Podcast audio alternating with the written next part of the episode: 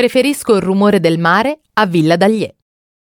È il film del 2000 diretto da Mimmo Calopresti. Il titolo del film è preso da un verso del poeta Dino Campana.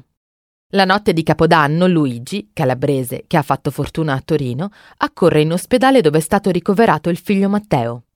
Dal momento del suo arrivo, Luigi ricorda i fatti salienti dell'ultimo anno legati alla sua famiglia.